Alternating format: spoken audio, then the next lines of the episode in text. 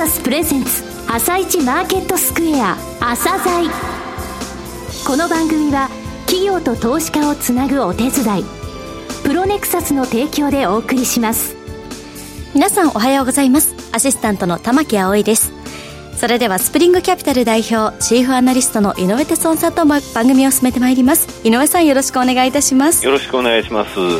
それでは今日も楽しみな企業をゲストにお招きしております今日ご紹介する企業は証券コード7072インティメートマージャーです。はい、えー、インターネット上にね、蓄積された情報データ、えー、この管理プラットフォームをね、DMP って言いますけれども、はい、これの売り上げの日本一を続けてる会社さんです。はい、いろいろな事業分野の拡大に今、えー、努めてますので、そのお話も、えー、放送の後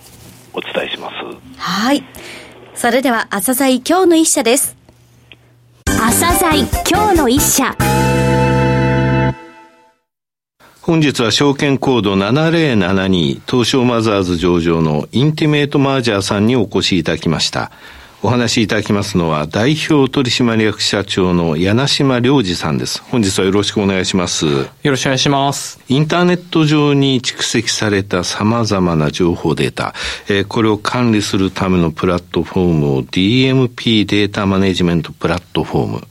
と言われておりますね。えー、広告マーケティングの世界で幅広く活用されているんですが、御社、えー、昨年10月に上場されましたが、このパブリック DMP 市場、はい、こちらで売上シェア第1位の会社なんですね。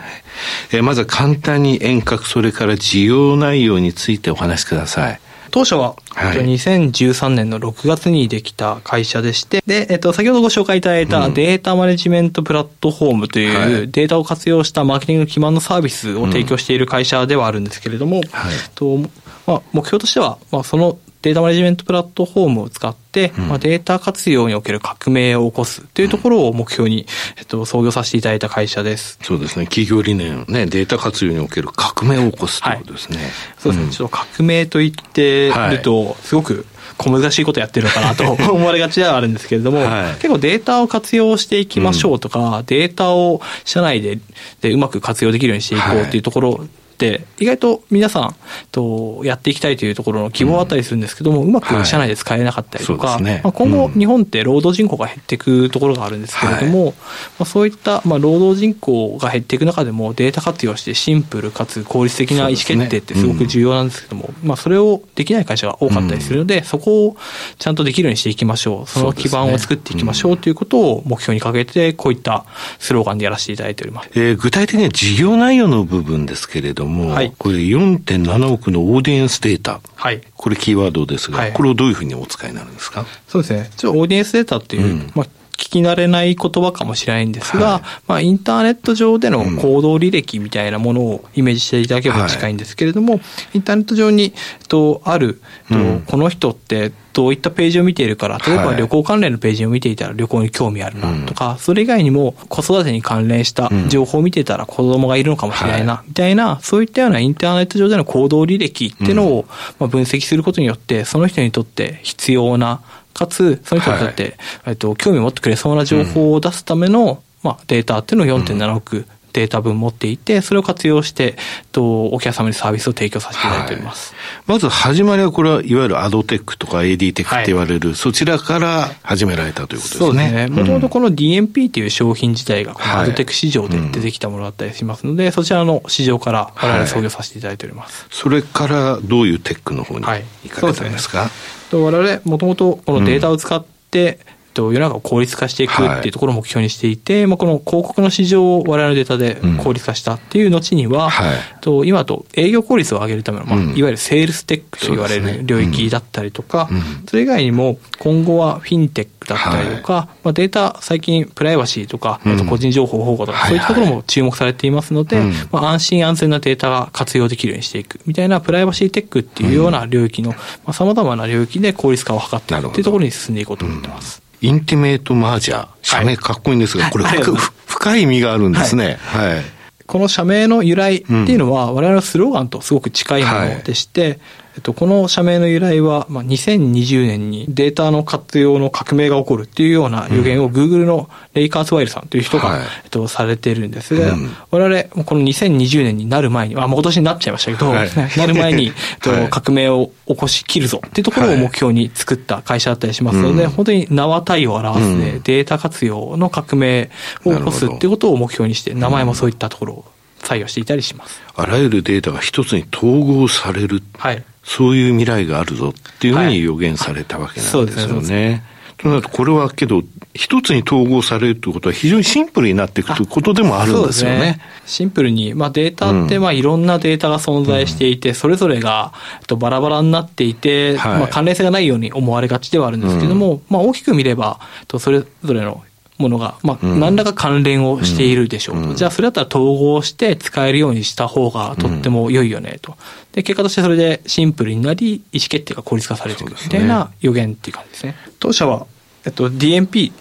を通じてにはなるんですが、はい、弊社、成果報酬型ディスプレイ広告運用サービス、パフォーマンス DMP っていうんですが、と IMDMP という自社開発をした商品を通じて、で、ね。うん。で様々な、まあ、場面で、まあ、データ活用をよりシンプルにしていくとか、はい、誰でも使えるようにしていくだったりとか、うん、まあ、利用して、まあ、価値を実感してもらうっていうところをすごく重視してサービスを提供させていただいておりまして、はい。まあ、様々な会社様により多く使ってもらいたいというところを目標に、この事業というのをやらせていただいております。うん、さて、今、えー、単語として出てきました主力事業 IMDMP ですね。はい、これあの、顧客がマーケティングに実際使う時のメリット、はい、それから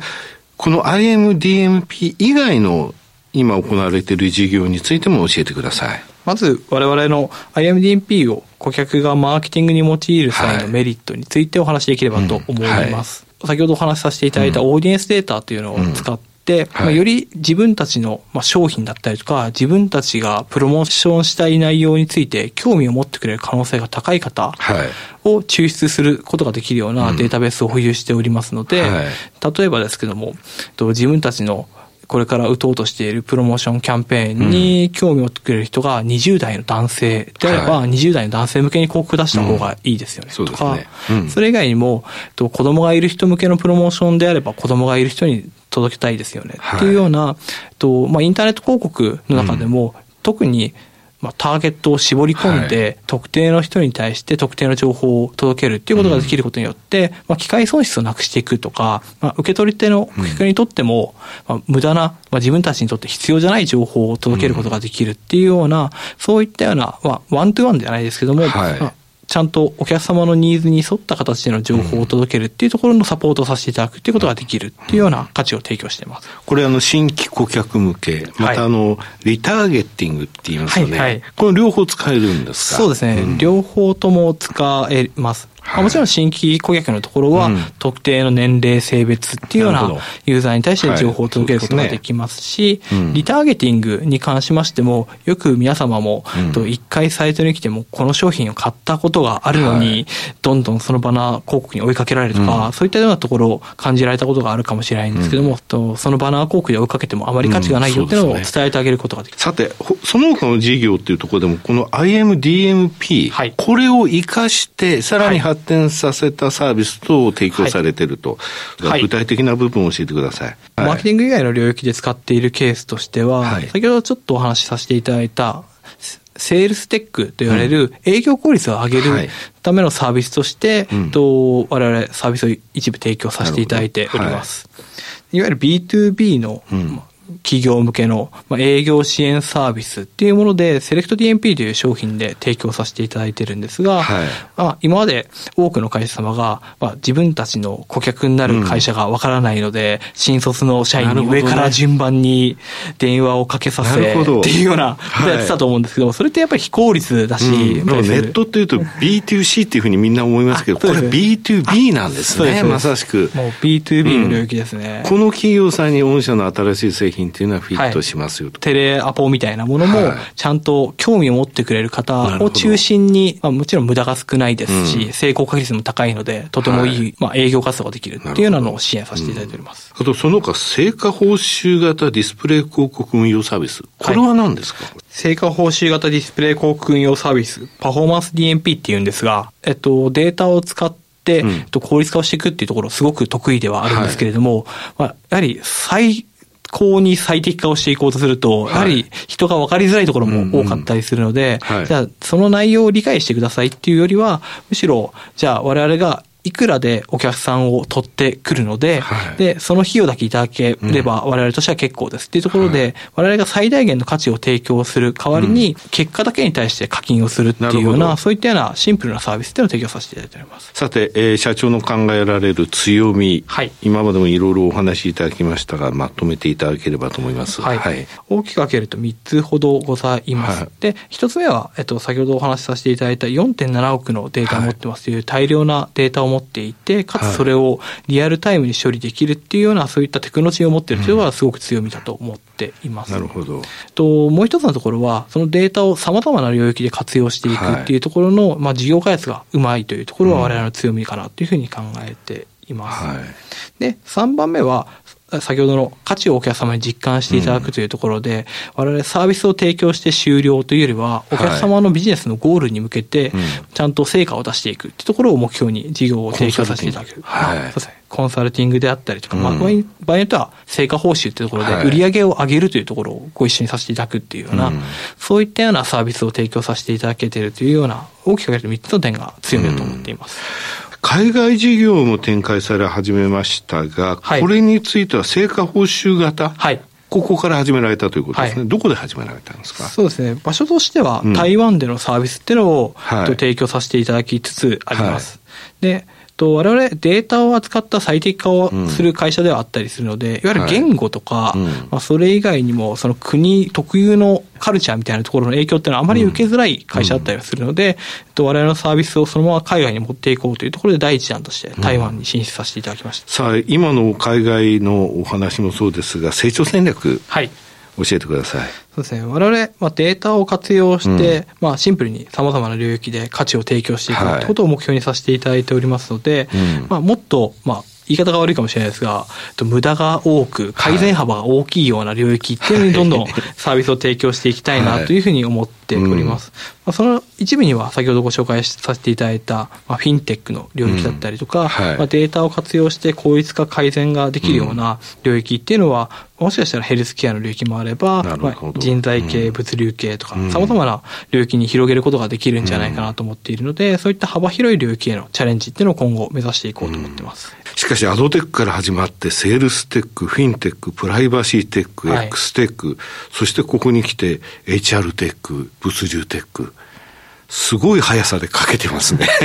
そうですね。ちょっとやりたいことがずっといっぱいありまして、うんはい、まだまだ創業時にやりたかったことの一部しかできてないので、ん。どんどんいろんな場所に挑戦したいとは思ってます。はい。誰もが当たり前にデータを活用する世界、うん、まあ人々が、まあ、我々データってインフラだと思っていたりしますので、はい、蛇口から水が出るようにデータの恩恵を受けられるような世界っていうのが我々目指せるといいなと思っていますし、当社はまあそういったような領域に対して進化をどんどん続けられればというふうに考えています。はい、最後になりましたが、リスナーに向けて一言お願いします。我々、様々な領域でどんどんチャレンジをしていくので、まあ、今だと広告の領域で皆様に触れる機会が多かったかもしれないんですが、様々なフィンテックだったりとか、セールステックっていう領域で皆様の生活っていうのを、まあ、効率的に豊かにしていけるといいなと思っていますので、いろんな挑戦をさせていただく中で皆様と触れられる機会が増えるといいなというふうに考えています。簗島さん、本日はどうもありがとうございました。ありがとうございました。今日の一社、インティメートマージャーをご紹介しました。さらに井上さんにお話しいただきます。はい。4.7億のデータってことは国民1人当たり4つ以上ってことなんですよね。うん、ね4つあるってことですよね。あの、どうしてもね、アドテックの世界っていうのがこの、なんて言いますか、DMP っていうと想像しやすいんですけれども、もうそこからどんどん進んでるんですよね。セールステックとして B2B のビジネスもしてますと。で、言われたフィンテック、プライプライバシーテック、X テックですね。あと物流テックとかヘルステックって話もありましたけれども、はい、3月2日にですね、えー、プレスリリースがされましたフィンテック事業の会社としてクレジットスコア株式会社を設立したんですよ、えー、インティメートマージャーさんですね、はい、これあの金融業界向けのデータソリューションの開発の会社で、結果的に信用スコアリングサービスを提供することになるわけですね。はい、これフィンテック、それからプライバシーテックの部分に入ってくると思いますけれども、はい、こういったあの、え事業っていうのは結果的にですね、垣根がないんですよ。ですので、台湾でも、えー、今回、えー、進出し始めましたけれども、優れたその技術ってものを持ってますと、海外進出のハードルがそれほど高くない。ただ、言語とか、そういった部分については、きちんとそれを整えなくてはいけないということなんですね。まだまだ領域を、えー、広げていくことが可能な会社ですね。楽しみです。はい。インティメートマージャーについてお話を伺いました。それでは一旦お知らせです。企業ディスクロージャー IR 実務支援の専門会社プロネクサス。上場企業のおよそ6割2200社をクライアントに持つ。これはアジア証券印刷の時代から信頼と実績を積み重ねてきたからこそ。さらにプロネクサスが目指すのは企業と投資家をつなぎ日本の株式市場を活性化させることです。プロネクサス私たちは個人投資家の皆さんを応援します。井上哲夫今日のストラテジー。それでは井上さん、後半の解説もよろしくお願いいたします。はい、あの、先週ね、えー、アメリカの先週の初めの下げは本震ですと、はい、本震の後に余震があるというお話して、ハイテク株を見ましょうと言いましたが、はい、マイクロソフト6日間で15.5%下げて、アップルも同じく、えー、15.5%下げたんですよ。えー、で、その後、おとといですけれども、マイクロソフト9.2%戻して、はい、えー、アップルも9.3%上昇したんですが、昨日、FOMC、えー、FRB ですね、はい、FRB が FOMC を、えー、あの経過せずにですね臨時で0.5%の緊急利下げを行った。緊急利下げって11年ぶりなんですけれどもね。ただね、二つ注目しなきゃいけないのは、一つはこのハイテク株、もう一つはね、アメリカの債券なんですよ。はい、これを受けてアメリカの債券が急激に買われたんですね。10年債が1%割れの水準まで買われて、債券か株式かって、そうローテーションでいくと、あ、まだまだ金利下がるとなると、当然債券買われるわけなんですよ。そうすると株の方にお金が来ない。おととい、えー、大きく、えー、アメリカ株が戻した時っていうのは債券が利上げでポンと売られた時なんですね、はい、ですのでハイテク株とこの、えー、債券の動きっていうのは要注意なんですね、えー、それでね15.5%下落したって言ったじゃないですか、はい、マイクロソフトとアップル、はい、これ逆資産効果としてこれぐらい働いちゃったってことなんですよ。で日経平均がね、はい、えー、2月、えー、2月21日の終値から15.5%下げると2万トンで184円なんですね。はいそれぐらいのレベルまで一旦そのマイクロソフト、アップルについては逆資産効果が働いたんですということなんですね。あとまだボラティティが収まらない状態でいますけれども、はい、え怖いのはやっぱりね、オリンピックがどうなるかですよね。ねこれがザラ場で5月末って先週言ってたけど、そんなところでも当てないんでね、うん、これの判断がザラ場に飛んできたら、もちろん試験ですけども、はい、えー、ボラティリティのがちょっと抑えることはできないだろうなというのがすごい気がかりですね。そうですね。はい井上さん、本日もありがとうございました。また来週もよろしくお願いいたします。この後は東京市場の寄り付きです。朝鮮この番組は企業と投資家をつなぐお手伝いプロネクサスの提供でお送りしました。